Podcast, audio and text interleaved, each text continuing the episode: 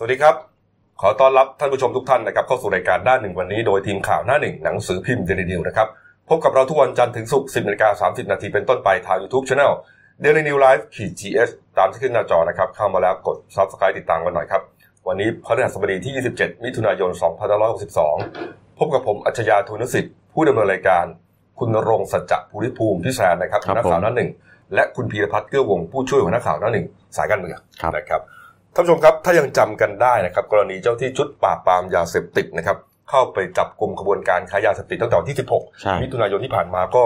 หลายวันแล้วนะหลายวันแล้วเป็นสัปดาห์แล้วเนี่ยนะครับผมตอนนั้นเนี่ยฮะได้ผู้ต้องหาเป็นชาวต่างชาตินะฮะสองคนอืมแล้วก็คนเอ่อชาวไทยสองคนครับนะผฮะมส่วนของกลางครับเป็นไอซ์น้ำหนักประมาณ 1 ตันใช่1,000กิโลกรัมนะฮะรวมมูลค่าถ้าส่งออกไปในยประมาณ 2,000ล้านสองบาทพันล้านบาทครับปรากฏว่าอ่า ขณะที่จับเนี่ยนะก็จับได้ที่อ่าท่าเรือท่าเรืออำเภอศรีราชาจังหวัดชลบุรีใช่ครับผมแล้วก็ตอนนั้นอาของกลางยาเสพติดเนี่ยก็เหมือนกับอยู่ในตู้คอนเทนเนอร์อเลยู่ยในตู้เขาเขาแอบสำแดงว่าเป็นรองเท้าผ้าใบอะไรประมาณนี้แหละอืมแล้วก็ซุกซ่อนยาเสพติดเข้าไปครับแทผนมฮะครับผมเห็นว่าจะส่งไปประเทศปลายทางคือฟิลิปปินส์ใช่จะลงเรือไปฟิลิปเอปิอนส์ลงเรือไปนะฮะก็เป็นข่าวเป็นข่าวมาพอสมควรนะครับ แต่ปรากฏว่าเพิ่งได้รับการเปิดเผยนะครับว่าหนึ่งในผู้ต้องหาชาวไทยคนนั้นนะฮะ เป็นอดีตผู้สมัครสสบัญชีรายชื่อของพรรคเสรีรวมไทยครับผมนะครับชื่อว่าอ่านายสุบันมหาชานนท์นะครับอายุ 35 ปีนะฮะส่วนคนไทยอีกคนหนึ่งก็คือนายจ้อยแย่แข็งอายุ 55 ปีอืมนะครับตอนนั้นก็อย่างที่บอกนะฮะของกลางไอซ์หนึ่งตันนะฮะบรรจุไปกับสินค้าประเภทรองเท้า3เอ่อ632 กล่องนะฮะ นี่ฮะนี่ก็เป็เป็นนคประลิเด็ปนขึ้นมา นี่เป็นคลิปที่เอ่อเป็นคลิปที่เหตุการณ์วันที่บุกเข้าจู่โจมเข้าไปจับกลุ่มในที่เกิดเหตุครับคาหนังคาเขาเลยฮะ อืมเนี่ยฮะก็มีผู้สื่อข่าวเนี่ยพยายามถ่ายคลิปไว้ได้เนี่ยนะครับอ่าแล้วก็เอ่อรถกระบะของตำรวจปราบปรามยาเสพติดเนี่ยเหมือนกับเข้าไปปิดล้อมเลยนะใช่เหมือนกับในหนังเลยนะ คือเหมือนกับเขาแกะรอยมาแล้วนะเขาสืบทราบมาแล้วปรากฏว่าไอ้ตู้คอนเทนเนอร์เนี่ยอ่ามันระบุว่าคุณอ่าอ่าคุณคุณผู้สมัครสคุณสสุรายบันเนี่ยอ่า เป็นคนติดต่อเป็นคนอ่าเป็นคนดูแลเรื่องตู้คอนเทนเนอร์ที่มาเช่ามาอะไรพวกเนี้ยอืมและอันนี้เป็นอันนี้เป็นบริเวณลานฝากตู้คอนเทนเนอร์ที่เราจะลงเรืออยู่ครับนี่ฮะเนี่ยครับพฤติการของเอ่อชุดชุดปราบปรามยาเสพติดแล้วก็ผู้ต้องหากลุ่มนี้เนี่ยนะฮะก็คือว่าเขาเขามีรับแจ้งจากสายรับว่าอืมจะมีกลุ่มค้ายาเสพติดนะครับระหว่างประเทศเนี่ยแล้วก็ร่วมมือกับชาวไทยนะฮะลำเลียงยาเสพติดออกไปอานอกประเทศนะครับโดย ซุกซ่อนอำพรางไปกับสินค้าในตู้คอนเทนเนอร์แล้วก็สืบสวนเรื่อยมาจนพบว่ามีผู้ต้องหาชาวจีนและไทย เดินทางมาตรวจสอบสินค้าที่ตู้คอนเทนเนอร์ เตรียมจะส่งไปฟิลิปปินส์ครับก็เลยขอเข้าแสดงตัวตรวจค้นครับก็พบตู้คอนเทนเนอร์พบกล่องบรรจุสินค้าเนี่ยฮะอย่างที่เห็นเนี่ยนะฮะแล้วก็เมื่อเข้าไปตรวจสอบครับปรากฏว่าอะบางส่วนมันมีรองเท้าจริงใช่นะฮะแต่ว่ามันถูกซุกซ่อนอ่าอายาเสพติดที่ว่าเนี่ยไอซ์เนี่ยนะฮะบรรจุ อยู่ในถุงชานะครับ ลักษณะเกล็ดใสสีขาวครับประมาณ 20 ถุงในการตรวจสอบก็พบเป็นไอซ์อย่างที่เห็นเนี่ยฮะใช่เนี่ยครับ นี่ครับ คือตอนนั้นน่ะยังไม่รู้ว่า เอ๊ะเออเออเออผู้ปต้อระเด็งนหาเป็นประเด็นประเด็นปประระเด็เด็นนมันคือหนึ่งตันแค่นั้นเองเออแล้วแล้วประเด็นประเด็นต่อมาคือเมื่อวานคือปรากฏว่ามันมีคลิปขณะเข้าจับกลุ่ม หลุดออกมาในโลกโซเชียลไงณครับครับพอหลุดมาก็เขาก็เลยบอกอ๋อหนึ่งในนั้นน่ะคือผู้สมัครของสสของบัญชีบัญชีรายชื่อของพรรคเสรีรวมไทยเออก็เลยเป็นเป็นประเด็นร้อนแรงอยู่ในโลกโซเชียลทั้งวันเลยเมื่อวานนี้เเมื่อวานนี้ครับนักข่าวก็พยายามไปสอบถามพลตำรวจเอกเสรีพิสุทธิ์เตครับมียเวทผมหัวหน้าครับผมพรรคเสรีรวมไทยนะครับอ่าเมื่อวานมีการประชุมสภากันครับประชุมกันที่หอประชุมบริษัททีโอทีจำกัดมหาชนฮะหอประชุมชั่วคราวนะฮะก็ปรากฏว่าท่านเสรีพิสุทธิ์บอกว่า รู้เรื่องนี้มานานแล้ว อืม ก็คงจะรู้หลังจากที่จับกลุ่มนั่นแหละครับผมนะครับ ก็ถือว่าไม่มีปัญหาอะไร เพราะว่าถือว่าเป็นเรื่องเฉพาะตัวใช่นะครับ เพราะว่าเขาบอกว่าก่อนที่รับสมัครคนที่จะมาสมัครสสเนี่ยนะครับผม คนมาสมัครเป็นสมาชิกพรรคเนี่ยเขารับ2,000 3,000คน คือมีคนมาสมัครทั้งสองสามพันคราวนี้อืมเขาก็คัดเขาจะมีคณะกรรมการเขาขึ้นมาตรวจสอบ ตรวจตสอบวจสอบประวัติคุณสมบัติตรวจสอบประวัติแต่ว่าอาจจะไม่ลึกมากพอเพราะว่ามันไม่มีเวลามากนักอืมเสร็จแล้วพอคัดได้ปุ๊บก็จะเอาเอาคนเนี่ยไปลงสสเขตก่อนครับพอเสร็จแล้วที่เหลือก็จะมาคัดคนประวัติดีๆ ไปลงสสปาร์ตี้ลิสต์เออแล้วคนนี้เนี่ยมาลงบัญชีได้ท้ายอยู่ลำดับที่ 50 ซึ่งไม่ได้เข้าสภาด้วยเขาเขาเขาทีแรกบอกว่าจะไปสมัครสสเขตที่ลำปางปรากฏว่ามันเต็มมันเต็มมันเต็มเออมีคนนะฮะอยู่แล้ว ท่านเสรีพิสุทธิ์บอกว่า มันก็ตรวจได้แต่ประวัติเบื้องต้นนะอืมแต่ไม่ได้ลงลึกไปถึงประวัติอาชญากรรมไงเออแต่ว่าจริงๆเขาบอกก็ดำเนินคดีไปตามกฎหมาย มันก็เป็นเรื่องของบุตรคนไปอย่ามาโยงกับพักอย่ามาโยงกับอะไรไม่เกี่ยวกันเออนะแต่เขาท่านก็บอกว่าพอหลังเกิดเรื่องเนี่ยเหมือนกับมีการจะให้ตรวจสอบบัญชีทรัพย์สินของพรรคเออว่าไปเอาเกี่ยวข้องกับกระบวนการค้ายาเสพติดหรือเปล่าเออประมาณเนี้ยนะท่านเสรีพิสุทธิ์บอกว่าไงฮะเขาก็บอกว่าแหมมันก็สะท้อนว่าจ้องจะมาเล่นกับพักการเมืองฝ่ายตรงข้ามรัฐบาลหรือเปล่าอืมคือจ้องจะหาเรื่องกันหรือเปล่า เออคุณใจคิดว่าไง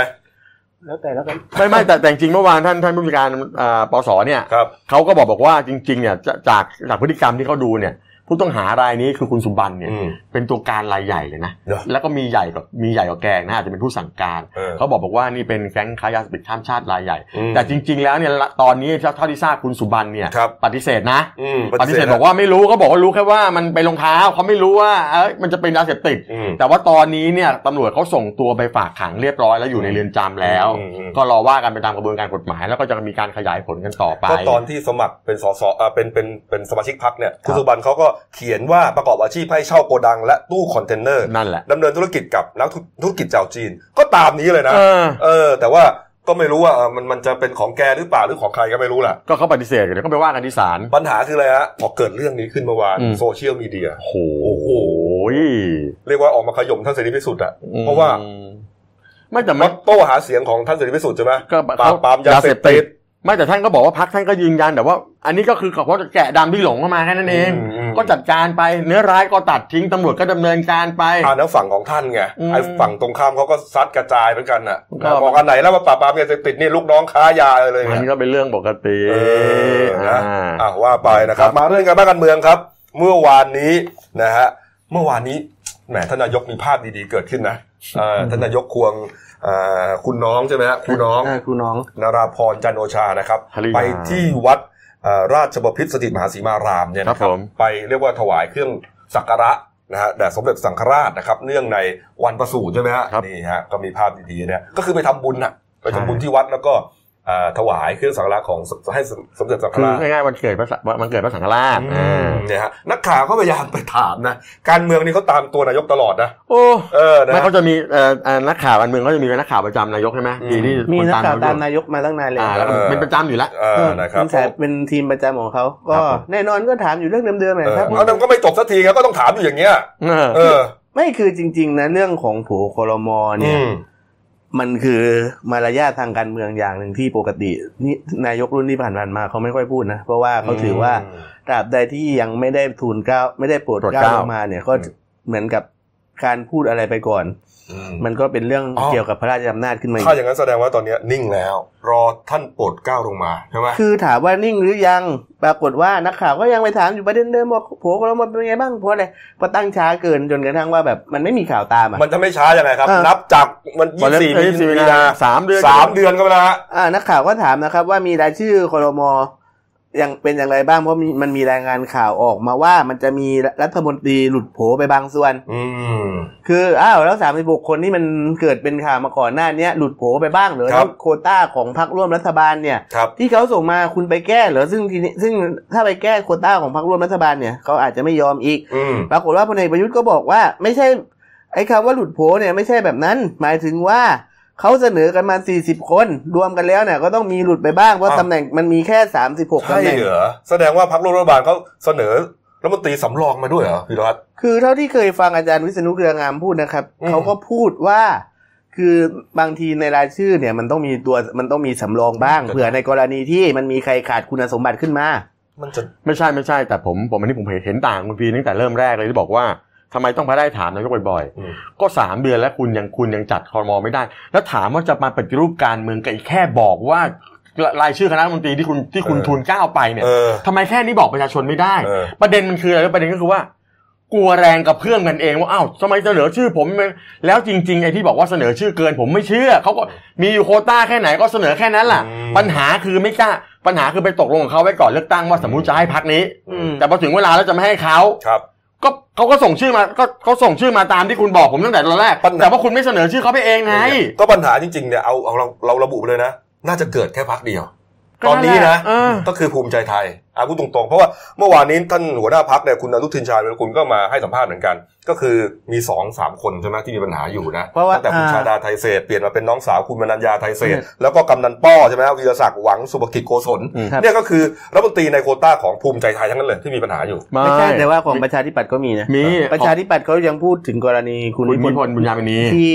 เป็นนายกอบจสงขลาแล้วก็มีอืมข้อร้องเรียนค่อนข้างเยอือะมอืมอืมแต่คุณนิพนธ์บอกเขาเคลียร์ได้ถ้าสมมติว่าใครเอามาพูดเรื่องใครเอาเรื่องนี้มาสร้างความเสียหายให้เขาอีกเขาก็จะฟ้องผร้องมว่าประชาธิปัตย์เนี่ยน่าจะนิ่ง คุณนิพนธ์เนี่ยน่าจะไม่มีปัญหา นี่แหละภูมิใจไทยนี่แหละไม่นี่หะแล้วคุณอย่าลืมพักที่ผมเชียร์พักชาติพัฒนาเนี่ยอ่าฮะก็ตอนแรกที่ว่าจะได้ก็กลายเป็นว่าจะหลุดก็เมื่อวานนี้คุณดนเหตระกูลนะครับเอในอการการพักชาติพัฒนาก็มาพูดถึงประเด็นนี้เหมือนกันนะ เห็นเมื่อมีกระแสข่าวว่า เอ๊ะว่าหลุดหนะลุดไม่หลุดหลุดไม่หลุดล่าสุดนี่เหมือนกับว่าพลังประชารัฐจะสละเก้าอี้รัฐมนตรีให้ชาติพัฒนาหนึ่งตัว จริงไม่จริงครับคุณพิรวัตรก็จริง ๆ คือถามว่าสละให้เขาหนึ่งตัวไหมมันเป็นข่าวตั้งแต่ก่อนหน้านั้นแล้วครับว่า คือ ชาติพัฒนาเนี่ยจะได้โควต้ารัฐมนตรีช่วยกระทรวงอุตสาหกรรม จะได้แล้วทำไมต้องใช้คำว่าสละอะแต่ทีเนี้ยสละเก้าอี้มันอะคือมันก็มัค่อยเกิดไม่พอไงมันเกิดอะไรขึ้นก็ไม่รู้ไง เพราะว่าคือตอนแรกมีข่าวว่าจะได้ แล้วจนกระทั่งว่าตอนนั้นเขาส่งคุณชลิตรัตน์จันทรุเบกษานะครับ ซึ่งครับเป็นคนสนิทของคุณสุวัสด์เนี่ยครับสุวัสดิ์ลิปตาพลบเนี่ยบอกอืมให้เอารายชื่อของคนที่จะเป็นรัฐมนตรี ส่งไปที่ตึกไทยคู่ฟ้าแล้วอืมซึ่งในนั้นก็คาดกันว่าจะเป็นคุณเทวันลิปตาพลบก็เลยคิดว่าอ้าว จบในน่าจะจบแล้วนะ แต่อยู่ก็มีข่าวว่าเอ้ยโควต้าในพลังประชารัฐไม่พอขอฉกกลับมาได้ไหมอ่าเพราะคือเอาจริง ๆ คือมันจะมีสองเก้าอี้ที่เขายังไม่ให้ค่ะที่เป็นสองเก้าอี้ที่เขายังไม่ชัดเจนว่าเขาให้ใครครับผมครับก็คือรัฐมนตรีช่วยอุตสาหกรรมนะครับ แล้วก็อืมรัฐมนตรีประจำสำนักนายกอืมอืมสำนักนายกเนี่ยจะมีสองคนพุทธิพงศ์บุญกันเนี่ยได้ไปเอาคนหนั่นึ่นงแน่ๆอยู่คแล้รัวบแต่ทีนี้ก็คืออ้าวพอมีข่าวโดนมีข่าวโดนฉกกลับมา แล้วก็สักพักหนึ่งก็มีการออกมาทวงกัน โดยที่ทางโฆษกของชาติพัฒนาเนี่ยคุณเยาวภาบุรพลชัยเนี่ยอืมก็น้องวิวพูดประมาณว่าถ้าคิดตามสัดส่วนโควต้าคณิตศาสตร์การเมืองเก้าอี้รัฐมนตรีสสสามคนต้องได้รัฐมนตรีช่วยคนหนึ่งเขาไปเทียบกับของชาติไทยพัฒนาที่ได้สองที่บอกว่าใช่ไหมคุณได้สิบเสียงใช่ไหมเออมันก็มีว่าการไปหนึ่งเออเหลืออีกสามเสียงคุณได้ช่วยเกษตรเลยเพราะฉะนั้นเพราะฉะนั้นก็ต้องให้ชั้นด้วยแต่ว่าจริงๆแล้วผมว่าผมว่าผมคิดง่ายๆคือคุณคุยกับเขาไว้ตั้งแต่แรกว่าจะให้เขาก็ต้องให้เขาแล้วอย่ามาเรียกว่าสละ อย่ามาเรียกว่าสละคุณต้องให้เขาตามที่เขาต้องตามนั้นอยู่แล้ว แต่ประเด็นคือให้ให้ให้รัฐมนตรีอะไรพอรู้ไหมน่าจะช่วยว่าการอุอุตตสาสาหหกกรรรรมมนะนะครับ ผมก็เข้าใจว่าตั้งแต่แรกตกลงกันว่าอยู่อุตสาหกรรมนะอืมก็น่าต้องให้เขาผมว่าทำถูกแล้วแหละแต่บางข่าวก็บอกว่าไม่ได้นะก็นี่ไงก็ผมถึงบอกว่านายกที่ไม่กล้าพูดเนี่ย ไม่ใช่ว่าโอ้ยจะต้องอะไรหรอกคือรู้หมดแล้ว ผมว่าแต่พูดไปเดี๋ยวเดี๋ยวกระเพื่อมแล้วคุณอะสมมติว่าคุณสมมติคุณเป็นนายก คุณเปิดเผยอ๋อทั้งหมดมี 36 คนนะมีผมมีคนนู้นคนนี้เนี่ยอ้าวแล้วแล้วที่ผมไม่ได้ทำไมผมไม่ได้ทำไมคุณไม่ได้ทำไมคุณเออแล้วมันจะต้องมานั่งตอบคำถามนักข่าวยาวเพราะฉะนั้นรอโปรดเกล้ามาทีเดียวแล้วเดี๋ยวแล้วแล้วทีเดียวเลยแล้วทุกอย่างจะสงบใช่ไม่สงบหรอกไม่โปรดไม่เกล้าไม่มาสงบแต่มันก็ผมว่ามันก็จะนิดเดีเดียยววการเมืองไม่จะบอกว่าโปรดเกล้ามาถ้าเกิดมีคนอกหักแบบ ก็กำลังโวยวายมันก็มีนะคนอกหักเออแล้วออกมาฟาดวงฟาดงาเกิดมันไม่เป็นไปอะตามเดี๋ยวเรารอดูแล้วกันนะคโดรับยเฉพาะในอกหักในพลังประชารัฐเนี่ยพวกเราคิดว่าพรรคร่วมนี่ก็ไม่น่าจะลงลูกนะอืมไม่แต่ผมว่าผมว่าพลัง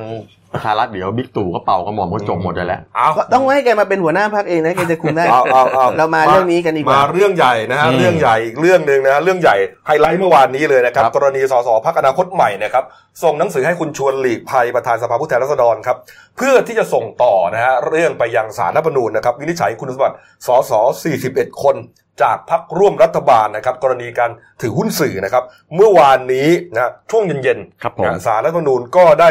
มีคำวินิจฉัยออกมานะครับ โดยทำเป็นหนังสือออกมานะฮะไฮไลท์สำคัญก็คือว่าเอ่อที่ยื่นมาทั้งหมด 41 คนนะฮะเข้าข่ายว่าอาจจะถือหุ้นสื่อนะฮะ32 คนนะฮะแล้วก็เอ่ออีก 9 คนรอดนะฮะ แต่ว่า 32 คนนั้นเนี่ยไม่ต้องหยุดปฏิบัติหน้าที่ฮะครับเนี่ยไฮไลท์อยู่ตรงนี้ครับคุณอ่าพิพัฒน์ฮะไม่ต้องหยุดปฏิบัติหน้าที่เรามาไล่กันเป็นอืมมาไล่กันเป็นเรื่องๆก่อนนะคครัรับ จากสามสี่สิบเอ็ดคน ปรากฏว่ารับสามสิบสองคนอืมใช่ไหมครับ ก็คือจะมีคนดัง ๆ ที่เขาไม่รับอยู่อาทิก็คือคุณ อาชัยวุฒิธนาคมานุสรณ์ครับซึ่งเป็นคนที่จะเหมือนกับจะยื่นให้สอบฝ่ายค้านอ่า วันน่าจะเร็วๆนี้ แล้วก็คุณกรณ์จาติกาวนิชครับ อันนี้รอดใช่ไหม รอดแล้วก็รอดคุณรอดปารีนาไกรคุปนี่ก็รอดนะครับ รอด ก็คือสาเหตุที่รอดเพราะว่าเขาอ่าศาลมีการวินิจฉัยว่า อืม การจดทะเบียนการค้ากิจการการค้าเนี่ยอ่าเป็นวัตถุประสงค์ที่ใช้เป็นวัตถุประสงค์ที่จดมาแล้วคือไม่ได้เข้าข่ายของการผลิตซื้อ อืมอ ก็คือเขาก็เขียนว่าเป็นการจดการประกอบกิจการค้ากระดาษเครื่องเขียนแบบเรียนแบบพิมพ์หนังสือหนังสือพิมพ์อุปกรณ์ก็ก็เหมือนกับว่าคือเขาระบุไปชัดเจนเออว่าเขาทำอะไรอ่าอ่าเออเขาระบุชัดเจนว่าคือเขาทำอะไรดูที่เจตนาอ่านะที่ศาลว่าอย่างนั้นนะนะอ่าอ่าแล้วก็มาครับพอมาในส่วนของ 32 คนนะครับอืมปรากฏว่าศาลรับคำร้องไว้พิจารณา แล้วก็ให้ทั้ง30แบบให้ทั้ง 32 คน ยื่นคำชี้แจงแก้ข้อกล่าวหาภายใน 15 วันครับ ซึ่ง สาเหตุที่ต้องแจ้งข้อหยุดปฏิอ่าให้มีการไม่สาเหตุที่ให้ไม่ให้หยุดปฏิบัติหน้าที่เนี่ย สรุปง่ายๆก็คือว่า ในเมื่อมีอ่ามันมีการร้องมาจริง ๆ แต่ทีนี้ปัญหาคือผู้ร้องเนี่ย คือคุณชวนอืมเขาไม่ได้ตรวจสอบเบื้องต้นเออไม่เหมือนกรณีกกตเออเออง่ายๆแค่เนี้ยอ่าไม่ทำทำให้ดังนั้นก็คือว่ามีเอกสารที่ส่งมามันมีแค่ หนังสือรับรองห้างหุ้นส่วน หรือว่าอืมการ ไอ้หนังสือจดทะเบียนเนี่ยที่ระบุรายละเอียดวัตถุประสงค์ของสิ่งที่จะต้องทำมาครับเอ้ยทำในห้างหุ้นส่วนนั้น ไม่มีความชัดเจนยังไม่ชัดเจนว่าผู้ถูกร้องเนี่ย มีแค่มีแค่เอกสารเท่าคือนั้นศาลท่านบอกว่างี้ บอกว่าจะไปเทียบแบบแบบเอาภาษาชาวบ้านอ่าจะไปเทียบแบบอย่าไปแบบเทียบคุณกับธนาธรไม่ได้ เพราะว่าของคุณธนาธรเนี่ยมันมาทางช่องของกกตกกตเขาสอบซึ่งเขามีเอกสารหลักฐานอะไรแล้วไปต่างแล้วก็ไปกสกกตสอบยิบเลยอะก็เนี่ยก็ก็ก็ก็ก็ก็ยังงงอยู่แต่ว่าอ่าไม่อันก็อันนี้ไม่เป็นไรเขาสอบยิบด้วยสาเหตุที่ว่าเรื่องการโอนหุ้นเนี่ยมันประหลาดประหลาดอ่าตอนโอนั้เคนในเรื่องของเงินไปแล้วอะคือศาลก็บอกว่าของกกตไอของของธนาธรเนี่ย กกตก็ทำเป็นเอกสารมีการสอบอะไรมาส่งให้ศาลมาพิจารณาเลยเออแต่ว่าไอแบบนี้มันมีมีแค่หนังสือร้องกับเอกสารแนบนิดหน่อย ซึ่งมันยังไม่ได้มีหลักฐานอะไรชัดเจนเพราะฉะนั้นว่าทำก็เลยยังก็เลยยังไม่ชัดเจนก็เลยยังไม่ก็เลยไม่ต้องพักงานเพราะมันไม่ได้มีเออมันไม่ไม่ไม่ได้มีหลักฐานชัดเจนใช่ศาลก็ว่ามีรู้นะว่าอาจจะมีข้อสงสัย เปรียบเทียบกับคุณธนาธรเลยชี้แจงมาในเออใช่ไง คำแถลงเมื่อวานนี้เลย ก็จะศาลท่านจะไม่รู้ได้ยังไงก็อาจารย์ปิยบุตรเนี่ยท่านเออก็ออกมาบอกว่าคุณจะต้องใช้มาตรฐานเดียวกันทั้งหมด อ๋อ ใครก็ตามที่ไปเขียนในหนังสือบริคลสนธินะแบบนั้นเนี่ยมันจะมีมันจะมีของกอของที่สกลหรืออะไรบอกแล้วว่า เออ แค่คุณไปลงไว้ว่าคุณจะทำไม่ทำแต่คุณไม่ได้ทำเนี่ยนะ คุณก็ต้องเข้าข่ายว่ามันขัดกับไอ้กฎขัดกับรัฐธรรมนูญ ม อ่าแล้วก็อย่างของคุณธนาธรเนี่ยเขาบอกว่ามันมีความชัดเจนตรงที่ว่าจากการตรวจสอบ งบการเงินของบริษัทที่ยื่นต่อกรมพัฒนาธุรกิจการค้าตองปี 2554ถึง2558ครับระบุชัดว่ามีรายได้จากการขายนิตยสาร และรายได้จากการให้บริการโฆษณา นี่คืออมการผลิตสื่อจริงก็คือทำจริงแต่ว่าคุณทำจริงนาบอกว่าเขาเขาเลิกไปตั้งเขานานเลิกไปสองแล้วปีแล้วอืมนะครับๆแล้วก็ครับไอในส่วนของการยื่นเรื่องครับ29คนนี้นะครับอืมที่เอ่อเท่าไหร่นะ29คนใช่ปะครับที่สารรัฐธรรมนูญรับไว้เนี่ยสามสิบสองสามสองคนสามสอง ปรากฏว่ามีรายชื่อคนที่เป็นแคนดิเดตรัฐมนตรีสี่คนที่โดนด้วยนะครับเออมีใครฮะก็คือคุณอืมเทวันลิปตาพลบจากโควต้าพักชาติพัฒนาครับ จะมาเป็นน่าจะมาเป็นว่าช่วยว่าการอุตสาหกรรมอุตสาหกรรแต่มตอนนี้ก็คือกำลังงอนเงียนอยู่ไม่รู้ได้หรือเปล่าก็ยิ่งครับของผเขามคนที่สองคือหม่อมเต่านะครับ คุณจตุมงคลเอ้ยหม่อมราชวงศ์จตุมงคลโสนกุลที่ว่าจะมาเป็นรมวต่างประเทศต่างประเทศ คนที่สามคือ คุณณัฏฐพลทีปสุวรรณที่ศึกษาธิการจะมาเป็นศึกษาธิการ แล้วก็คนที่สี่คือคุณสาธิตปิตุเตชะ คนนี้น่าจะมาเป็นสาธารณสุขช่วยว่ากันนั่นสี่คนนี้จะทำไงเนี่ยก็คือคนเนี้ยมี list อยู่ในรายชื่อรัฐมนตรีที่ว่าว่ากันไว้ครับอาจจะมีปัญหาหรือเปล่าเพราะว่าศาลท่านแต่ท่านให้เอ้ย อันนี้คือรับแล้วก็ต้องไปจับตาดูว่าอีก15สิบห้าวันชี้แจงว่าไงชี้แจงแล้วศาลจะศาลท่านจะวินิจฉัยว่ายังไงต่อครับแล้วคราวนี้ก็ต้องไปรอดูอีกดอกหนึ่งก็คือ แล้วที่ฝ่ายฝ่ายรัฐบาลเขาไปยื่นของฝ่ายค้านอีกห้า55คนห้าสิบห้า55คนคน แล้วก็อีกยี่สิบเอ็ดสวเนี่ยที่สวยังยี่สิบเอ็ดยังยังไม่นะยังไม่ได้พูดถึงนะ นั่นด้วยนะ ก็ที่ผมบอกกันเป็นเบ็ดก็ร้อยกว่านะเอออะไรกันนักหนานะก็คือเขาเล่นกันคือจริง ๆ มันมีการเล่นการเมืองกันมั่วไปหมดแล้ว คืออย่าง ล่าสุดก็ที่สภาผู้แทนเนี่ยเขาก็มีการไปยื่นให้ตรวจสอบคุณสมบัติพลเอกประยุทธ์อีก ว่ามีความว่าขาดคุณสมบัติความเป็นนายกหรือเปล่าเพคือราะเป็นว่าเจ้าหน้าที่รัฐหรือเปล่าเป็นเจ้าหน้าที่รัฐหรือเปล่า เดี๋ยวพอถึงเวลานะตอนประชุมสภานะเดี๋ยวได้มันจดติ่งนะฮะนะก็วันอืมประชุมสภานัดที่ผ่านมาเมื่อวานก็มีตั้งกระทู้ไปโดยคุณเออครูมานิดสังพุ่มนะครับครับ ตั้งกระทู้ไปสามกระทู้ปรากฏว่าเขาบอกว่าไม่มีรัฐมนตรีมาตอบ แกก็มีแกก็แบบกล่าว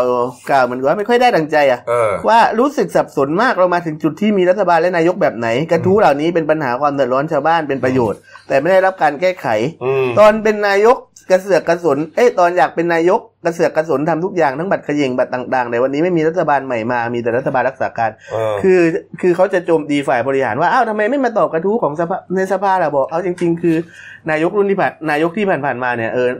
อย่างอย่างคุณทักษิณอย่างคุณยิ่งรักษณ์นี่เราก็ไม่ค่อยเห็นมาตอบกระไม่ทู้แต่เลยแต่ท่านประธานชวนท่านก็อธิบายไปแล้วล่ะอะไม่มีปัญหาไปอะแล้วก็ผ่านไปอ่านะครับอะมาดูการ์ตูนขาประจำคุณขวดนะครับ กรณีวันก่อนที่นายกบอกว่า ให้คนไทยลดหวานลดเค็มนะฮะแล้วก็ไอ้ซากรถที่มันพูดทุกเรื่องจริงทุกเรื่องนะเออซากรถที่มันไปจอดขวางตามตอกซอกซอยถนนใหญ่เนี่ยอืมลากไปทิ้งนะครับลากไปทิ้งถ้าลากไม่รู้จะไปทิ้งไหนก็ไปทิ้งทะเลอะอืมไปทำปะการังเทียมนะฮะคุณขวดก็จับประเด็นนี้นะฮะมาแซวกันนิดหน่อยนะครับเนี่ยฮะสิ่งที่ประยุทธ์คิดนะฮะรถเก่าทิ้งทะเลทำปะการัง มีฉลามว่ายอยู่ข้างบนตัวนี้เออสิ่งที่เราจะคิด ก็จะมีปลาหมึกว่ายอยู่แล้วข้างล่างเป็นพวกอ่ารถถังแล้วเห็นว่าทหารกลับเข้ากรมกองเลิกยุ่งการเมืองนั่นคุณสังเกตคุณสังเกตหนวดปลาหมึกสิมันใส่นาฬิกาด้วยนะเอ้าปลาหมึกใส่นาฬิกาด้วยเหรอสังเกตดีหนวดบนมันนะเออคุณพีนี่คุณนี่หูสายตาดีมากแล้วเราไม่ใช่คือเรื่องนี้เรางงตรงไหนรู้ไหมเรางงว่ารถเนี่ยมันเป็นเหล็กไม่ใช่เหรอ เวลาทำปะการังเทียมนี่เขาไม่เขาใช้รถเหรอเขาเขาไม่ได้เขาใช้เหล็กหรือนะเขาใช้นี่เขาใช้เขาใช้แท่งปูนไม่ใช่ได้เหรอได้แบบนี้ได้เหรอได้ไม่คือ ผมยังเคยเห็นมีพวกเรือรบเนี่ยนะอืมเขาก็เอาไปจมอ๋อลงแล้วก็ปะการังมันสามารถจะเกาะเกิดกับพวกนี้ได้อืมทำได้อืมทำได้ทั้งหมด เพียงแต่ว่าเรามีปัญหาคือมีคนก็มาโจมตีบอกว่าเอาไหนเราจะกำจัดขยะทะเลกันอยู่เมื่อเห็นปฏิยงปฏิยากรุงเทพ จะกำจัดกำจัดแล้วนี่มันจะลงไปเป็นขยะทะเลหรือเปล่าเนี่ยโอ้มีความย้อนแย้งทุกอย่างที่ทำเราก็ต้องอยู่กันต่อไปนะครับอืมเอามาอีกเรื่องหนึ่งครับ กรณีบิ๊กโจ๊กนะคครัรับบพลผมโทสุรเชษฐ์ถักพานนะครับ ที่ถูกย้ายไปประจำสำนักนายกรัฐมนตรีนะนะแล้วก็ช่วงสัปดาห์ที่ผ่านมามีข่าวว่าเดี๋ยวจะกลับมา เป็นใหญ่เป็นโตอืมในตรออีกนะครับ บ้างก็บอกว่าไม่ใช่เป็นข่าวลือนะเอาไปถามทั้งบิ๊กป้อมนะไปถามทั้งผบตรเนี่ยอ่าก็ปฏิเสธนะคครัรับบผมแต่ว่าเมื่อวานนี้ครับมีข่าวเลยครับว่าอ่าพลเอกประวิตยวงษ์สุวรรณนะครับรองนายกรัฐมนตรีและรัฐมนตรีกลาโหมเนี่ยเซ็นคำสั่งนะครับอืมแต่งตั้งนะฮะอ่าบิ๊กโจ๊กนะฮะเป็นหนึ่งในคณะอนุกรรมการกรรมการเอ่อคณะกรรมการข้าราชการตำรวจหรือว่ากตรนะฮะเกี่ยวกับกฎหมายและระเบียบโอ้โห เป็นเรื่องเป็นราวฮะ ในโซเชียลนี่กระหึ่มเลยบอกว่า โอ้โห จะตั้งมาได้ยังไง นะ ผมผมจริงๆผมไม่ทราบนะว่าอะจะไปจ้องอะไรกับบิ๊กโจ๊กกันเยอะแยะอะคือเรื่องของเรื่องอะเมื่อวานก็มีข่าวที่คุณกบบอกว่าเฮ้ยมีรายชื่อของบิ๊กโจ๊กเป็นอนุกรรมการตำรวจเอออนุกรรมการกตรเนี่ยฝ่ายกฎหมายคือเนี่ยเมื่อวานเนี้ยเมื่อวานประเนี่ยชุมอ่าด้วยมีรายชื่อออกมาปุ๊บแล้วก็เลยมีประชุมปรากฏว่า นักข่าวก็ไปถามบิ๊กป้อมเหมือนอืมบิ๊กป้อมบอกบอกว่าไอ้เรื่องกไอ้เรื่องมันเป็นเรื่องของกตรเขาจะตั้งใครอะไรกันเป็นเรื่องภายในของเขาครับแล้วจริงๆเนี่ยบุคคลภายนอกเนี่ยที่ไม่ได้เป็นตำรวจก็เข้าไปเป็นออกตรได้เขาเรียกอนุกรรมการตำรวจได้ครับไม่ได้มีอะไรเป็นอำนาจเขาเดี๋ยวเขาพิจารณาเสร็จก็ส่งให้ผบตรเป็นคนเซ็นอืมแล้วเสร็จแล้วก็บอกว่าเนี่ยไอ้ที่มีชื่อกันไปก็บอกยืนยันเนี่ยเอ่อพลพลตำรวจโทสุรเชษฐ์หรือบิ๊กโจ๊กเนี่ย เป็นข้าราชการพลเรือนแล้ว แต่ไม่กลับไปเป็นตำรวจไม่ได้ แต่เป็นเป็นเป็นอกตรเนี่ยได้อืมเสร็จแล้วปรากฏว่าเมื่อวานก็พลตำรวจเอกวิรชัยเนี่ยนะในฐานะอ่าทรงเมตตาเนี่ยในฐานะประธานกตรเกี่ยวกับระเบียบเอ่อกฎหมายระเบียบเขาก็เข้าไปพบบิ๊กป้อมครับพอออกมาเสร็จก็มาบอกบอกว่าเนี่ยจริง ๆ เรื่องของเรื่องที่มีชื่อบิ๊กโจ๊กเนี่ยมันเป็นชื่อเก่าตั้งนานแล้วแต่งตั้งไว้แล้วแต่งตั้งไว้แล้ว แล้วปรากฏว่ามันมีมันมีพลมันมีพลตำรวจตรีกฤษกฤษกร พลีธัญญวงศ์เนี่ยนะอกอกตรคนหนึงเนี่ยครับเขาออกไปออกไปแล้วก็มีการแต่งตั้งพลตำรวจโทอำนวยนิ่มมะโนเข้ามาแทนแล้วชื่อบิ๊กโจ๊กมันก็เลยปรากฏอยู่เพราะมันอยู่อยู่ในอยู่ในอยู่ใน list รายชื่อตั้งนานอยู่แล้วครับ ก็เลยเป็นข่าวไปเลยกันไปเขาบอกบิ๊กป้อมไม่ได้ผลักดันอะไรมาใหม่เลยเป็นชื่อเก่าปรากฏว่าเกิดเรื่องกันราวเงี้ยนักข่าวก็ไปถามบิ๊กโจ๊กเลยนะแล้วขอโทษนะ อันนี้นักข่าวเราอ่าเราเขายิงสายตรงหาบิ๊กโจ๊กเลยบิ๊กโจ๊กบิ๊ว่ากไงโจ๊กก็บอกว่า ไอ้คำสั่งชุดนี้อะมันเป็นคำสั่งแต่งตั้งซึ่งซึ่งเดิมเขาเป็นประธานคณะกรรมการเอ่อคณะเกษียณอายุราชการตำรวจอยู่แล้ว ต้องมีการลงนามคำสั่งใหม่ปรากฏคำสั่งเก่า ไม่ได้แต่งตั้งเขากลับมาใหม่อะไรเลยอืมแล้วเขาบอกบอกว่าเขาอยู่ตรงไหนก็ทำงานได้ครับเขาทำงานได้แล้วแล้วที่มาบอกบอกว่าเนี่ยไอ้ภาพถ่ายวันที่ไปไปเอ่อไปไหว้พระที่นครศรีธรรมราชที่ไปลือกันว่าเนี่ยเป็นประเด็นว่าเดี๋ยวบิ๊กโจ๊กจะกลับมามีอำนาจในตำรวจมานู่นมานี่มานั่นขอพรสิ่งศักดิ์สิทธิ์เขาบอกว่าเขาแค่ไปไหว้พระให้คุณพ่อคุณแม่เพราะคุณพ่อคุณแม่น่ะเขาป่วยเออแล้วเขาก็เดินสายทำบุญแค่นั้นเองเออเพราะตอนหลังเนี่ยคุณแม่ก็มาลื่นหกกระล้มอะไรเงี้ยครัเขาบพักฟื้นอยู่ เขาบอกว่าเขาอยู่ตรงไหนก็ทำงานรับใช้ประชาชนรับใช้ประเทศชาติสนองนโยบายรัฐบาลได้อ่าแต่ผมก็ไม่เข้าใจว่าทำไมจ้องเขาจัง แต่ช่วงนั้นเนี่ยโอ้โห คอมเมนต์กระจายเลยบอกเฮ้ยกลับมาได้ยังไงเออไปอยู่สำนักนายกแล้วแล้วก็เลือกเดิมยังสอบก็กันเนี่ยัยงไงแล้วสุดท้ายผิดไม่ผิดยังไงสุดท้ายฮะตอนเย็นๆหน่อยครับก็ปรากฏว่าทาคนนกระแสไม่ไหวป่ะคนตำรวจเอกวิรชัยเนี่ยแกก็บอกว่าภายหลังการประชุมอ่ากตรครั้งที่ครั้งที่หกเนี่ยนะก็มีอืมมีบิ๊กป้อมเป็นประธานอะครับก็มีวาระเรื่องที่โซเชียลไปเอาไปเอาไปกดดันไปเรื่องของของบิ๊กโจ๊กเนี่ยอืมปรากฏว่าที่ประชุมก็เลยมีมติ บอกเอางี้แล้วกันก็ถอดชื่อบิ๊กโจ๊กออกจากอกตรแล้วกัน ครับ แล้วก็แต่งตั้งพันตำรวจเอกมานะเผาะช่วยเนี่ยรองผู้บังคับการตำรวจนครบาล8เนี่ยมาทำหน้าที่แทนเนื่องจากมีความรู้ด้านกฎหมายเหมือนกันเออแล้วก็บอกว่าไอ้ที่ถอดออกเนี่ยนะ ไม่ใช่ว่าเป็นกระแสสังคมกดดันอะไรหรอก ก็เป็นเพื่อความเหมาะสมอะมันไม่ได้มันไม่ได้อะไรมากเออเขาบอกว่าเพราะว่าบิ๊กโจ๊กเนี่ยย้ายไปประจำสำนักนายกแล้วอืมอาจจะไม่สะดวกจะเดินทางมาประชุมที่ตรนะฮะอืมไม่เกี่ยวกับเรื่องการเอ่อ แรงเสียดทานในสังคมแต่ด่างใดเอ๊ะมันจะเดินทางยากขนาดไหนวะคุณพีพัฒน์คือคือจริงๆนะ การให้ข่าวเนี่ยก็ให้มันมี make sense หน่อยอะไม่ในความรู้สึกผมนะแล้วให้มันมีมันเหตุผลหน่อยแบบว่า อ๋อเดินทางไปประชุมที่สำนักนายก ไม่สะดวกเดินทางมาประชุมที่ตรคือถ้าอย่างนี้รถมันติดรถคืมัอนติดคือจริงๆถ้าถ้าเห็นว่า คือดูแล้วก็โอเคไม่เป็นไรก็ในเมื่อสังคมอะไรอย่างเงี้ยนะ แต่ว่าบิ๊กโจ๊กท่านไม่ได้มีความผิดอะไรก็คนนี้ก็อาจจะเหมาะสมกว่าก็ก็มานั่งแทนเพราะบิ๊กโจ๊กจะต้องไปทำงานในในตำแหน่งที่ปรึกษาสำนักนายก อาจจะมีงานเยอะหน่อยอะไรประมาณนี้ก็ได้ จริง ๆ นะ ผมมองว่านะการให้คือคือเราเนี่ยติดการโกหกจนเป็นนิสัยหรือเปล่านะผมพูดตรงๆนะเอางั้นเลยคือเรื่องอย่างเงี้ยก็พูดได้ผมไม่ได้บอกใครโกหกนะก็บอกไม่ได้แล้วอะไม่เป็นไรครับ ในเมื่อกระแสสังคมอาจจะดูไม่เหมาะสมเราก็เอาถอดออกไม่ได้เหรอก็พูดตรงๆนี้ไม่ได้ ไม่ไม่ไม่ได้ไม่ได้ คุณจะใช้คำว่า ถ้าอย่างนั้นกระแสสังคมกดดันให้คุณลาออกจากตำแหน่งไอ้เนี่ยหัวหน้าไลฟ์สดที่นั่งกันอยู่เนี่ยอ่าผมก็ต้องเจ้านายต้องให้คุณออกไหมล่ะเออมันไม่เกี่ยวประเด็นคือผมมองว่ามีคนคือ คือกระแสสังคมเราก็ฟังไงคุณเออผมแต่ถามว่าบิ๊กโจ๊กเขาผิดอะไรอะผิดอะไรยังเขาผิดอะไรยังไม่รู้เขาผิดอะไรอะไม่เอาคุณมีตอบผมคุณตอบผมมาก่อนเขาผิดอะไรผิดอะไรหรือเปล่าก็ไม่รู้ไงก็ก็ไม่ก็แต่ว่าไม่มีมันแต่ว่าตั้งสอบเรื่องอะไรบ้างอะยังไม่รู้เลยเนี่กยระแสสังคมที่ไปกดดันเขาเขาผิดอะไร ถ้าเกิดบอกเขาผิดบิ๊กโจ๊กไปหนึ่งสองสามสี่ห้าผิด ก็ไม่ต้องตั้งเขาอย่างเงี้ยได้ แต่แสดงว่ามันต้องมันต้องมีอะไรจริงๆอะไม่งั้นชุดนี้เขาจะยอมปลด ไม่ไม่ตั้งเหรอ กรรมการสอบก็ไม่ได้ตั้งกรรมการสอบเขานะฮะเออ ย้ายเขาก็ย้ายไปเป็นข้าราชการแล้วระจะดับคงย้ายเป็นเป็นอะไรเนี่ยมันก็เรื่องเขาอะไร บอกว่างานอาจจะเหมาะกว่าไงอาจจะบิ๊กโจ๊กถึงมันเหมาะกว่า ก็ให้ไปทำที่นอกระบบไงเออ ทำกับบิ๊กป้อมเนาะไม่รู้ผมบอกก็คือ คืออย่าไปอย่าไปไล่ต้อนเขานักเลยก็ปล่อยให้เขาทำงานเขาไปเออเออไอ้เขาแก้นี่เรื่องนอกระบบผมเห็นด้วยนะเออเออมีคนไปตั้งคำถามเรื่องว่าเอ้ยมันจะแก้กันได้ยังไงอย่างท่านนิพิษเนี่ยอ่าครับนัสมบัติเนี่ยบอกจะแก้กันได้ยังไงในเมื่อนี่นอกระบบคุณเป็นเจ้าหนี่นอกระบบคุณผิดกฎคุณเกิดความความผิดสำเร็จแล้วผิดกฎหมายแล้วก็ต้องจับเขาส่งตำรวจอืมแต่เมื่อวานเนี่ยผมก็ฟังเขาบอกจริงมันมีรูปแบบของคณะกรรมการไก่เกลี่ยกันอยู่ตั้งกันหลายฝ่าย โดยอายการโดยอะไรต่ออะไรทหารเนี่ย ก็คือคุณเป็นเจ้าหนี้ครับผมเป็นลูกหนี้อืมก็เอามาเข้ากระบวนการไก่เกลี่ยกันซะ ซึ่งผมก็ไม่รู้ว่าตามกฎหมายมันทำได้ไหมอืมแต่ในเมื่อมันเป็นช่วงรัฐบาลขึ้นมามันก็น่าจะทำได้แต่ท่านนิพิษบอกว่าทำไม่ได้ ก็เนี่ยก็จริงๆก็คนชี้แจงแต่เมื่อวานผมฟังเขาชี้ใช้แจงอำนาจอะไรไปไก่เกลี่ยเพราะว่ามันผิดกฎหมายมันยอมความไม่ได้ก็ว่าไปนะ อืมอันนี้อันนี้จริงๆผมอยากผมก็อยากให้คนที่มีความรู้มาตอบมาทีบอกตกลงได้ไม่ได้โอ้โหแต่ตกลงต้องจับส่งตำรวจก่อนไหม ท่านนิพิษนี่ก็รู้กฎหมายดีอยู่แล้วนะจะว่าไปนะแต่เพราะคุณศึกษามาอย่างดีทำไมนะแล้วคุณคิดว่าฝั่งอัยการฝั่งที่เขามานั่งเป็นคณะกรรมการเขาจะไม่รู้เหรอแต่ก็ยังไม่เห็นมีใครมาตอบนะ ประเด็นคุณนิพิษเนี่ย แต่เมื่อวานผมผมฟังดูเหมือนกับว่าเหมือนแล้ววันนี้วันนี้เห็นว่ามีการไปมอบโฉนดอะไรด้วยนะอะที่ลบบุรีบิ๊กป้อมบอกว่าไม่สนน่ะ ก็จะก็มันไม่ผิดต่อะก็จะมอบกันต่อน่ะเอออมนะอะว่าต่อไปนะครับ ปิดท้ายเรื่องนี้ครับนะครับ เมื่อวานนี้นะฮะอ่าพลตำรวจเอกศรีวรารังสีพามนกุลนะครับ รองพบตรนะครับ มีคำสั่งนะครับ ก็คือกรณีของนาตาลีอาบอบนวดอืมที่ยังจำกันได้นะคครัรับบผมก็นาตาลีอาบอบนวดนี่อยู่แถวไหนนะอาจารย์นะผมไม่ผมไม่ไม่กรุงเทพรัผมชดาไม่สันทัดนะฮะอ๋อนี่คุณพิพัฒน์คุณพิพัฒน์รู้อยู่รัชดาพิเศษรู้จักนะในครับอาตามิ ตอนนั้นเนี่ยอ่าถูกปิดไปนะครับ เนื่องจากว่ามีเหลือประเด็นเรื่องเกี่ยวกับการเข้าไปจับกลุ่มนะฮะอ่าเนี่ยฮะผู้ให้บริการนะคือก่อนหน้านี้สวๆน้องๆเนี่ยนะฮะอ่าใช่แล้วก็ร้อยกว่าคนข้อหาเรื่องเกี่ยวกับค้ามนุษย์นะฮะอืมพอมีข้อหาค้ามนุษย์เนี่ย สถานที่ที่อ่าเป็นที่เกิดเหตุเนี่ยนะฮะก็จะต้องถูกปิดครับผม5ปีเป็นอย่างต่ำนะฮะนะฮะเนื่องจากว่าเหมือนกับเป็นของกลางอะไรเนี่ยครันะบแต่ปรากฏว่าเมื่อวานนี้มีข่าวว่านาตาลีเขาเตรียมบิวใหม่อืมนะฮะบิวใหม่รีโนเวทใหม่นะฮะแล้วก็เปลี่ยนชื่อเปลี่ยนแท้นะฮะเปิดบริการใหม่เป็น Little Duck ครับ ครับผมนี่ฮะโอ้โหชื่อไม่เพราะเลยลิตเติ้ลนะ Little Duck เป็ดน้อยแหมหนูเป็ดน้อยออกเฉพาะจะตาย เออนะปรากฏว่าข่าวนี้ก็ไปรู้ถึงหูท่านสีฮะท่านสีก็มีคำสั่งด่วนนะครับพี่แซนเออท่านศรีก็บอกว่าวันนี้ก็เลยสั่งการให้กองบัญชาการตำรวจนครบาลเนี่ยโดยให้พันตำรวจเอกภูริศจิตรานนท์นะฮะผู้กำกับสถานผู้กำกับสอนอห้วยขวางนี่แหละครับเจ้าของพื้นที่รับผิดชอบเนี่ยบอกไปดูไปประสานกับฝ่ายโยธาเขตดินแดงเขาสิอืมว่าเอ๊ะเนี่ย ไปร้องทุกข์กล่าวโทษเลยนะว่าใช้อาคารผิดดัดแปลงอะไรยังไงได้ยังไงคือเบื้องต้นไปดูกฎหมายอาคารก่อนเออเพราะว่าอะไรเพราะก็มันมันอยู่ในระหว่างคดีอะอืมใช่ไหมแล้วเนี่ยก็บอกว่าสั่งการให้ไปประสานกับทางเขตเขาเลยไปดูใบอนุญาตถูกต้องไหม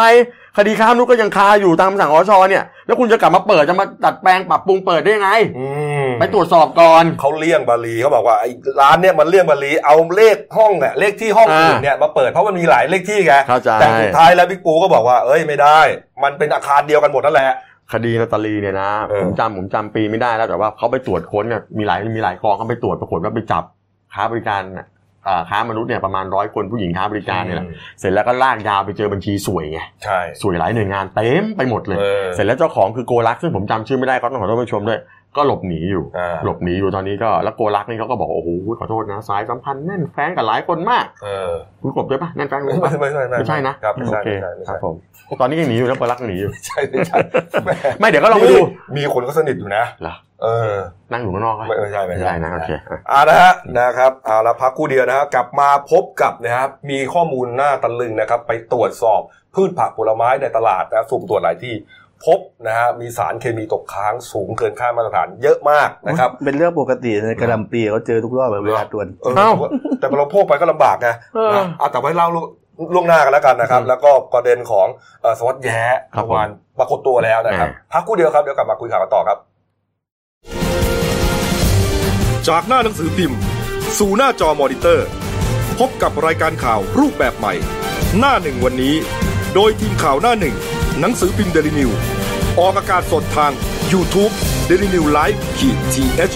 ทุกวันจันทร์ถึงศุกร์10นาฬิกา30นาทีเป็นต้นไป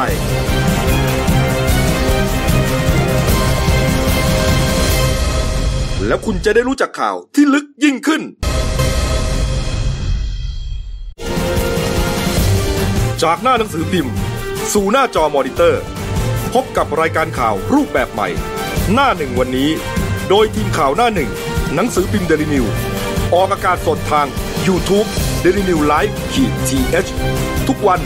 จันทร์ถึงศุกร์10นาฬิกา30นาทีเป็นต้นไป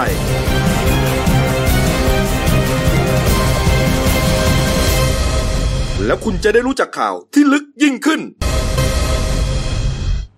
ครับผมช่วงสองของรายการหน้าหนึ่งวันนี้ครับพบกับคุณเติ้ลวรทัศน์กองสัปโตผู้ช่วยนักข่าวหน้าหนึ่งสวัสดีครับครับผมนะฮะคุณเติ้ลก็มาพร้อมกับข่าววัดแย้นะครับผมโอ้โหนะแต่ก่อนไปถึงเรื่องนั้นนะครับมาเรื่องนี้ก่อนครับเมื่อวานนี้ครับคุณปกชนอูซับนะครับผู้ประสานงานเครือข่ายเตือนภัยสารเคมีกำจัดศัตรูพืชนะครับหรือว่าไทยแพนได้แถลงผลการตรวจพืชผักผลไม้ประจำปี 2516นะครับเขาร่วมกับ องค์กรภาคีต่างๆ เยอะมากนะฮะครับผมอ่าหน่วยนั้นราชการนะฮะเจ้าที่สาธารณสุขจังหวัดโรงพยาบาลต่างๆ สมาชิกสภาเกษตร แห่งชาติเยอะไปหมดเลยฮะในหลายจังหวัดด้วยนะฮะครับเก็บตัวอย่างทั้งหมด 286 ตัวอย่าง จากทั้งห้างค้าปลีก และตลาดสดทั่วไปในกรุงเทพมหานครเชียงใหม่ ขอนแก่น ยะโสธรสระแก้วจันทบุรี ราชบุรีและสงขลาครับก็เรียกว่ากระจายทั่วทุกมุมเมืองของประเทศเนี่ยนะฮะครอบคลุมผัก 15 ชนิด และผลไม้ 9 ชนิดที่นิยมบริโภคกันทั่วไปคครัรับบผม เอาไปตรวจสอบที่ห้องปฏิบัติการที่ได้รับการเอ่อรับรองมาตรฐาน ISO 17025 ที่ประเทศอังกฤษเลยนะฮะผลปรากฏว่ามีผักผลไม้มีสารพิษตกค้างเกินมาตรฐานสูงถึง 41%ครับนี่ฮะระบุมาเลยครับ ผักที่มีสารพิษตกค้างเกินค่ามาตรฐานมากที่สุดนะครับ มีเงี้ยกวางตุ้งนะฮะกวางตุ้งผมวางชอบตุ้ง กินด้วยเนี่ย กวางตุ้งนี่บะหมี่นี่บะหมี่เออบะบะหมี่ห้า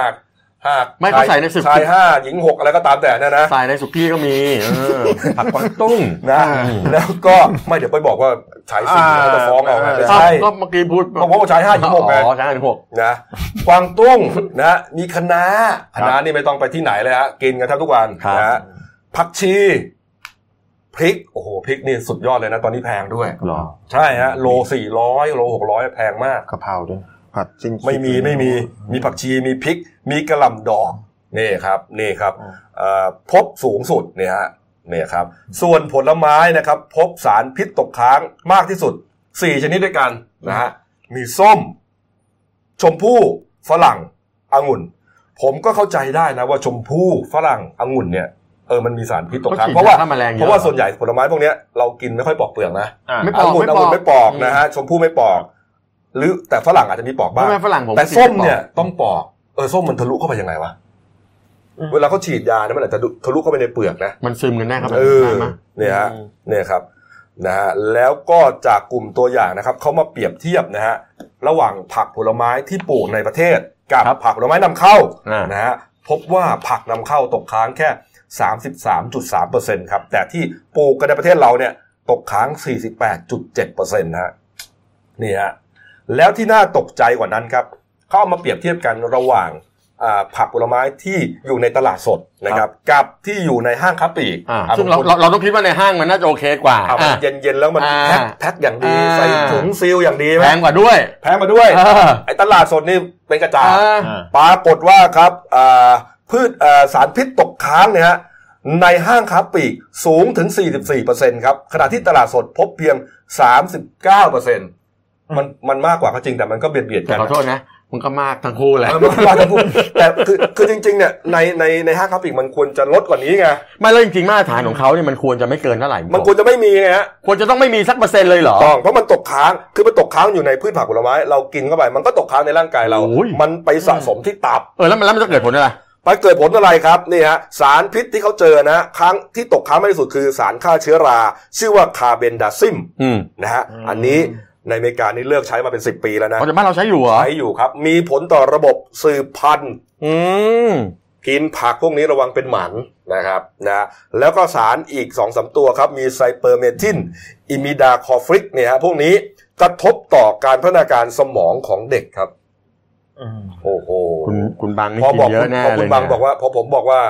มีผลต่อการเจริญวัยการสืบพันธุ์คุณบางทำหน้าตกใจเลยเว้ยแล้วกำจะเป็นกำลังนึกอยู่เพราะว่าจะเป็นหมันไหมเนี่ยมันมันมันมันจะมีอยู่บางโซนที่เขียนเป็นเป็นขายผักปลอดสารพิษเออใช่ใช่ไหมใช่ไหมเออที่จะมี แต่ผมไม่แพงกว่าที่ราคาจะแพงกว่า แล้วผมอ้าวแล้วผักทีออร์แกนิกใช่ไหมอ่านั่นนะฮะผมจะเล่าให้ฟังในเมืองนอกเนี่ยนะเขาบอกว่า แปลงดินที่ปลูกผักออร์แกนิกเนี่ยอ่าฮะต้องพลิกดินใช่ไหมก็ต้องพลิกดินกลับดิน แล้วต้องตากไว้ห้าปี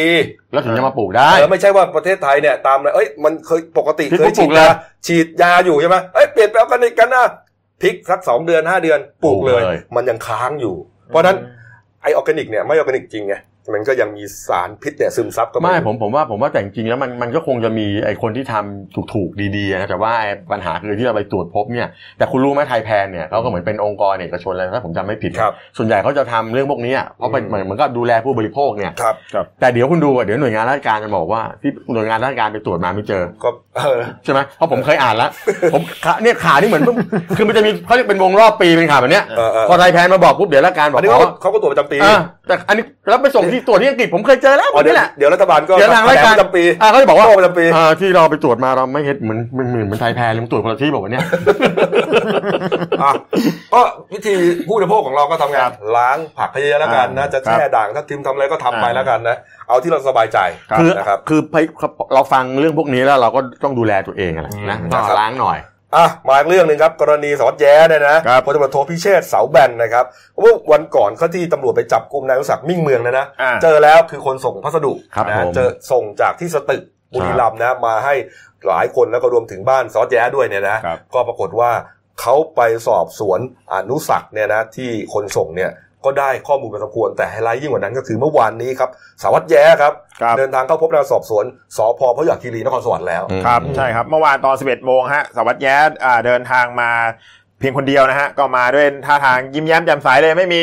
เว้ยนี่ไม่ใช่คนนี้นะไม่ใช่คนนี้นะอ่าอันนี้อันนี้ไม่ใช่ฮะไม่ใช่ไม่ใช่อ่าไม่ใช่ครับอันนี้คือเข้าเตรียมมาตำรวจที่รออยู่อ่าครับมาสารวัตรแย้มาแล้วเสื้อส้มมาแล้วนี่มาฮะก็หน้าตายิ้มแย้มดียิ้มนะแย้มแจ่มใสก็เอ่อ รีบขึ้นไปห้องประชุมเลยครับ อ่า หลังจากสอบปากคำประมาณนานประมาณ2ชั่วโมงครึ่งเกือบ3ชั่วโมงเลยเนี่ยเอออ่าออกสารวัตรแย้ออกมาจากห้องสอบสวน แล้วก็อ่าเดินตรงมาที่รถที่จอดที่ด้านหลังแล้วก็บอกสั้น ๆว่าอ่าวันนี้ก็ให้การไปตามความจริงทุกอย่างอืมโดยส่วนตัวก็รู้สึกอึดอัด แต่ก็ขอให้ทางเจ้าหน้าที่ตำรวจเนี่ยทำงานก่อน ประเด็นที่ตัวเองมีชื่ออยู่ในกลุ่มครับผู้ผมค้ายาในในไลไลน์น์กลุ่มไลน์ไลน์กลุ่มเนี่ย มีไลน์กรุ๊ปเขาบอกนะนะเป็นเป็นมีชื่ออยู่ในกลุ่มไลน์กรุ๊ปค้ายาเขานะบอกเขาไม่รู้เขาไม่รู้เรื่องเอ่อแต่ก็เรื่องเนี้ยก็ไปลงบันทึกบันทึกประจำวันไว้แล้วแต่ยืนยันว่าเรื่องเนี้ยถูกกลั่นแกล้ง ทางด้านพันตำรวจเอกนรงศักดิ์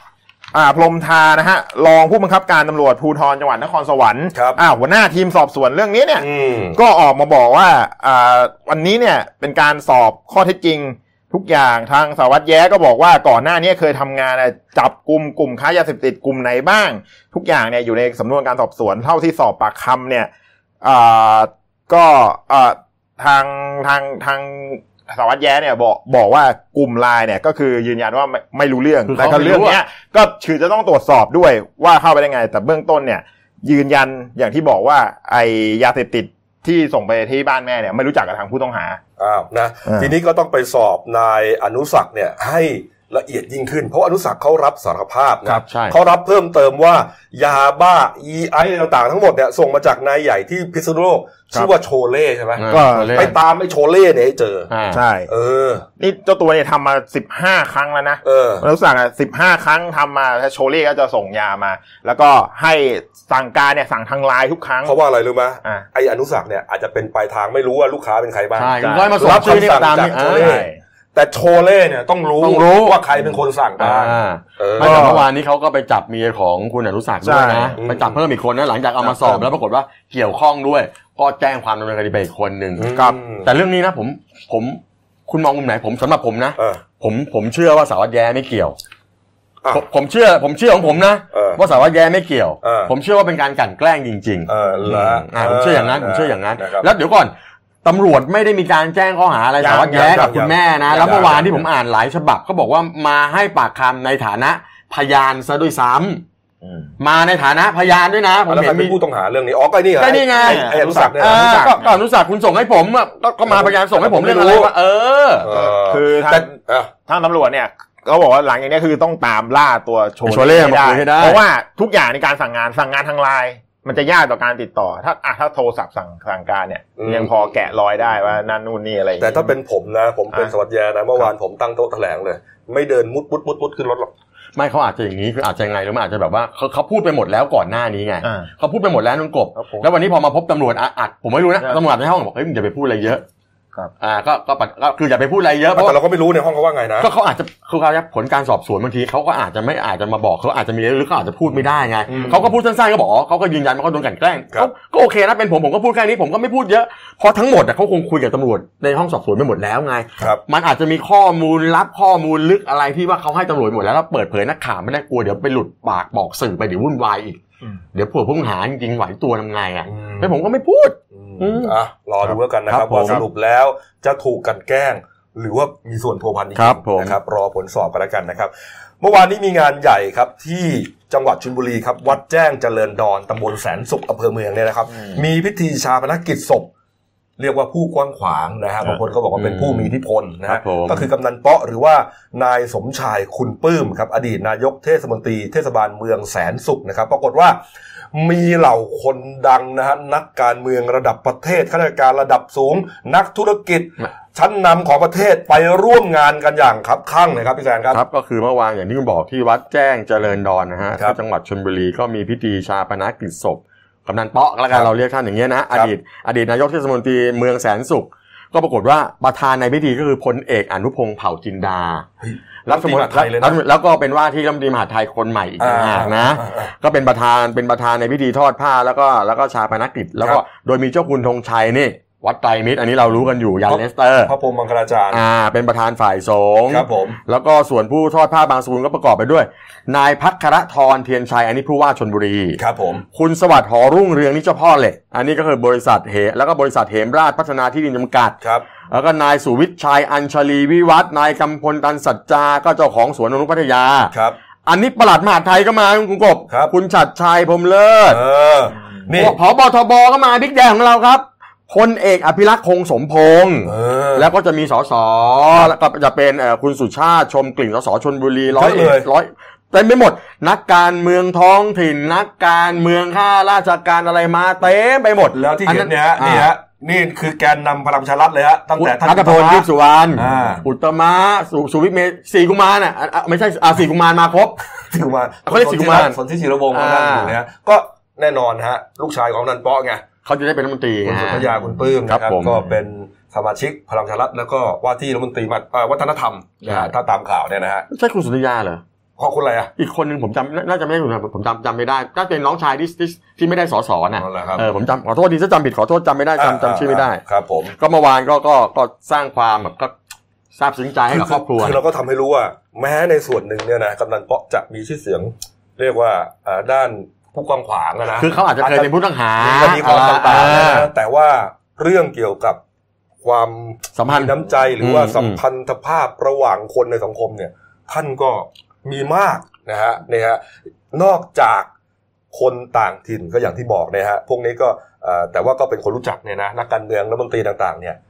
คนที่ชนบุรีชาวบ้านในพื้นที่ที่บางแสนเองเนี่ยเขาก็รักกำนันเปาะนะเขาบอกเมื่อวานปิดหาดนี่หาดเงียบ แม่ไปงานค้าศพกำนันป๊อดูหาดเนี่ยเงียบหมดเลยแม่ค้าเตียงผ้าใบใช่ไหมอืมอ่าฮะเออปกตินี่เต็มไปหมดนะอ่านี่ปิดหมดเลยฮะแล้วไม่ใช่เตียงผ้าใบอย่างเดียวนะก็พวกแบกโอ้กุ้งแบกหอยอะไรมาขายอะปลาเมืองอืมปลาหมึกอะไปหมดเลยฮะไปร่วมงานเรียกว่าเผาศพกำนันเปาะอะอ๋อเนี่ย หาดเงียบเลยโอ้โหคือคือคนเราเนี่ยบางทีมันก็มีสองด้านทั้งนั้นนะนะฮะมันแล้วแต่ว่าเราจะเลือกเราจะเลือกมองเขาในด้านไหนอืมมุมไหนแค่นั้นเองครับครับอะผมมาปิดท้ายที่ข่าวนี้ครับ มีการร้องเรียนจากอ่าผู้หญิงคนหนึ่งนะครับ ชื่อว่าคุณกกลิกิตกานะครับฤทธขันธ์นะครับอายุ 33 ปีนะครับเขาบอกว่าเอ่อคุณหมอไปทำฟันเขาไปทำฟันคุณหมอเขาไปผ่าตัดฟันคุดเออปรากฏว่าหมอลืมหัวกอฟันไว้ในในในเหงือก ไม่ได้ลืมมุนกบคืองี้ คือเขาไปทำแล้วหมอก็บอกบอกว่าเนี่ยที่เขากรอเนี่ยอืมที่เขากรอเนี่ยปรากฏว่ามันติดอยู่แล้วคุณหมอก็บอกว่าเนี่ยมันติดไปในเหงือกเดี๋ยวมันจะหลุดเองครับครับเนี่ยเรื่องของเรื่องเกิดขึ้นครับเมื่อปี 58 นะครับคุณกิติกาบอกว่าก็ย้ายตามสามีไปสามีเป็นตำรวจนะคครัรับบผมไปรับราชการที่นราธิวาสตัวเองก็ไปผ่าฟันคุดที่โรงพยาบาลแห่งหนึ่งที่นราธิวาสแพทย์ผ่าเสร็จเรียบร้อยแล้วแต่ปรากฏว่าอุปกรณ์หัวกอฟันติดอยู่ในเหงือกเอาออกไม่ได้นะฮะหมออ่า คุณกิติกาบอกว่าเอ้ยเอาออกก่อนหมอบอกว่าไม่เป็นไรไม่เป็นไรเดี๋ยวมันหลุดเองเดี๋ยวมันจะค่อยๆลอยออกมานะฮะอะตัวเองก็ไม่เป็นไรก็กลับไปรักษาความสะอาดอย่างดี เรียบร้อยนะฮะพ่อหมอยืนยันนี่ว่าฆ่าเชื้อเรียบร้อย แผลประสานแล้วมันจะลอยขึ้นมาไม่ต้องเป็นห่วง แต่ปรากฏว่ากลับไปบ้านครับ โอ้โหกินข้าวก็ลำบากอ่าแก้มข้างขวาเนี่ยชาชา ลิ้นรับรสไม่ได้ กลับไปหาหมอคนเดิมหมอบอกไงฮะบอกว่าเฮ้ยมันเป็นอาการข้างเคียงของการผ่าฟันคุดอื มมันจะมีอาการชาๆเงี้ยอีกประมาณสักหกเดือนถึงสองปีให้กินยาดูไปก่อนเดี๋ยวจะบ้าเหรอจะชาอยู่สองปีสามวันสี่วันก็ต้องเบาแล้ว ไม่ใช่ประเด็นคือผมบอกว่าคือคือคุณหมอเขาไม่ได้ลืมนะอย่างที่บอกเมื่อกี้อ่าเนี่ยคือตอนแรกเราเข้าใจว่าคุณหมอหมอลืม คือหมอเขาเห็นแล้วว่ามันหลุดเข้าไปติดอยู่แล้วเขาบอกเดี๋ยวมันจะออกเอง แต่ปัญหาคือไม่มีวิธีการอื่นเลยนอกจากจะให้มันออกเองอะก็เอาออกให้เขาก็จบเขาไม่บอกไงเขาบอกเฮ้ยเป็นอาการทั่วไป ไม่แต่มันมันเอาออกไม่ได้เหรออ้าวคุณกิติกาก็เอ้า ทั่วไปก็ทั่วไปวะจนสามีย้ายมาที่ดอนตาลที่มุกดาหารครับครับก็ย้ายกลับมา ผ่านมาห้าปีทุกวันนี้ก็ยังชาอยู่ฮะเอ้า ยังชาช้าอยู่ห้าปี ก็ปรากฏว่าไปหาหมอที่ดอนตาลหมอดอนตาลบอกโอ้โหมันจะรุนแรงไปนะ ไปหาหมอที่โรงพยาบาลสัพพสิทธิประสงค์ที่อุบลราชธานีคดีรับกว่าผมปรากฏว่าไปเอ็กซเรย์ไอ้หัวกอฟันนี้ก็ยังอยู่ฮะไม่ได้ลอยออกมาตามที่หมอที่นาริวาสบอกเลยอะเอาไงดีทีนี้อะชาก็ชาเคี้ยวอาหารก็ลำบาก สุดท้ายอะเดินทางจากมุกดาหารกลับไปหาหมอที่นราธิวาสอะดันด้นไปเผื่อว่าหมอจะเห็นใจจะเอาออกให้หน่อย หมอบอกว่ายังไงไหมบอกว่าปฏิเสธเอาทำไมอะอะ บอกว่ารักษาไปตามอาการนะ ไม่รับประกัน เฮ้ยไม่ได้ อืม คือขอโทษนะสำหรับผมเนี่ยมันคือความผิดพลาดของทันตแพทย์ อ่า ที่ไปลืมอุปกรณ์อะไรไม่ได้ลืมที่ว่าอุปกรณ์คุณไปพลาดอยู่นั้นคุณก็ต้องหาทางเอาออกให้เขาจะผ่าจะดึงจะมันมีวิธีการไหนที่ต้องเอาออกให้ได้สิ แต่หมอบอกเขาหมอปฏิเสธ ตัวเองก็ไม่รู้ทำไง เขียนหนังสือร้องเรียนไปทันตแพทยสภา อ่า บอกว่าขอให้ช่วยหน่อยนะปรากฏว่าทางทันตแพทยสภาบอกว่า ไม่มีอำนาจทำในสิ่งที่เรียกร้องให้ได้ เฮ้ย แล้วเขาจะไปพึ่งใครอะ แล้วแล้วจะมีมาทำสากกระเบือยันเรือรบอะไรเนี่ยนะ เขาก็ต้องพึ่งคุณน่ะ เป็นผมนะครั้งนี้ผมก็ไปแจ้งความ คุณไปฟ้องเลย แจ้งความนะฟ้องเลย ไปฟ้องเลย ไปฟ้องแพ่งฟ้องอาญาเลยเนี่ยทำให้ทนทุกข์ทรมานมาห้าปีเนี่ยอ่าถ้าเป็นเอกถ้าเป็นโรงงานเอกชนคุณก็ฟ้องโรงพยาบาลฟ้องผอผู้บริหารโรงพยาบาลยันหมอ ถ้าเป็นถ้าเป็นถ้าแนะนำนะครับ ถ้าเป็นของรัฐก็ฟ้องกระทรวงสาธารณสุขเออเป็นจำเลย คุณต้องฟ้องให้หมด แล้วให้เขาไปนำสืบเลยไอ้นั่นเออน่ะโดนอยู่แล้วนะ แล้วให้นำสืบด้วยว่าไอ้ที่บอกว่าเดี๋ยวมันจะลอยขึ้นมาเองนะเป็นเรื่องจริงหรือเปล่าแต่ทางการแพทย์ถ้าไม่ใช่นะโดนอีกโดนอีกข้อหาหนึ่งอืมเนี่ยฮะเฮ้ยผมว่ามันผมว่ามันมันต้องมีวิธีจะออกให้เขาสิห้ามขอโทษนะของผมอีกสามวันผมก็โวยแล้ว เออ คือตอนจริงตอนนั้นติดก็ต้องเอาออกแล้วใช่แล้วผมอยากจะรู้มันมันลงไปตรงไหนยังไงยาอะชามันสามสี่ชั่วโมงก็เบาแล้วนะคือถ้าคุณหมอบอกว่าไอ้ระบบเนี่ยระบบเข้าใจแต่ว่ามันต้องไม่ชาแล้วไงหรือว่าหรือว่าหรือว่าจริงๆแล้วมันเอาออกมามันเอาออกไม่ได้ เฮ้ยมันไม่ได้ มันต้องเอาออกได้ หรือจริง ๆ เนี่ย คุณต้องไม่เอาไว้ไง เออคือต้องไม่คือพอเห็นปุ๊บต้องเอาออกเลยไม่ได้เก็บไว้มึงจะมาบอกขอโทษเดี๋ยวมันสอจะงลปีอยสามขึ้นมาปีเดี๋ยวไม่ได้โอ้โหไม่ได้ไม่ได้ไม่ได้ตายไม่ไหวไม่ไหวเดี๋ยวตามต่อนะครับครับผมเรื่องนี้นะน่าสนใจนะครับ หนังสือพิมพ์ของเรานะฮะโอ้ผมเล่านี่เสียงแค่เสียงแห้งกันเนี่ยผม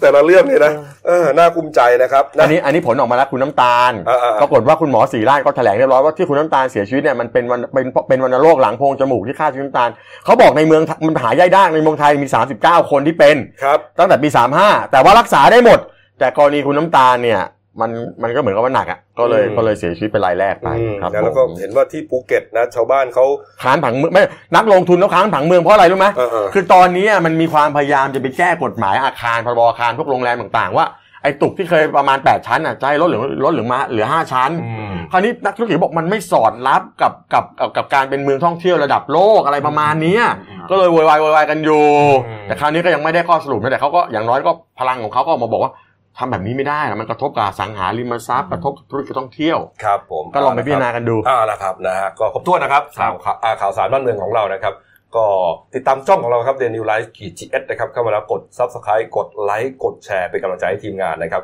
มีรายการดีๆทั้งวันและทุกวันนะครับ จบรายการเราครับเที่ยงตรงพบกับรายการบันเทิงสดหมดเปลือกนะฮะจะมีข่าวสาร เกี่ยวกับดารานักร้องนักแสดงนะ โดยนักข่าวบันเทิงตัวจริงมาเล่าให้ฟังใช่ครับนะครับผมวันนี้หมดเวลานะครับ เราสามคนลาไปก่อนขอบพระคุณทุกท่านที่ติดตามรับชมครับ ลาไปก่อนครับ สวัสดีครับ สวัสดีครับ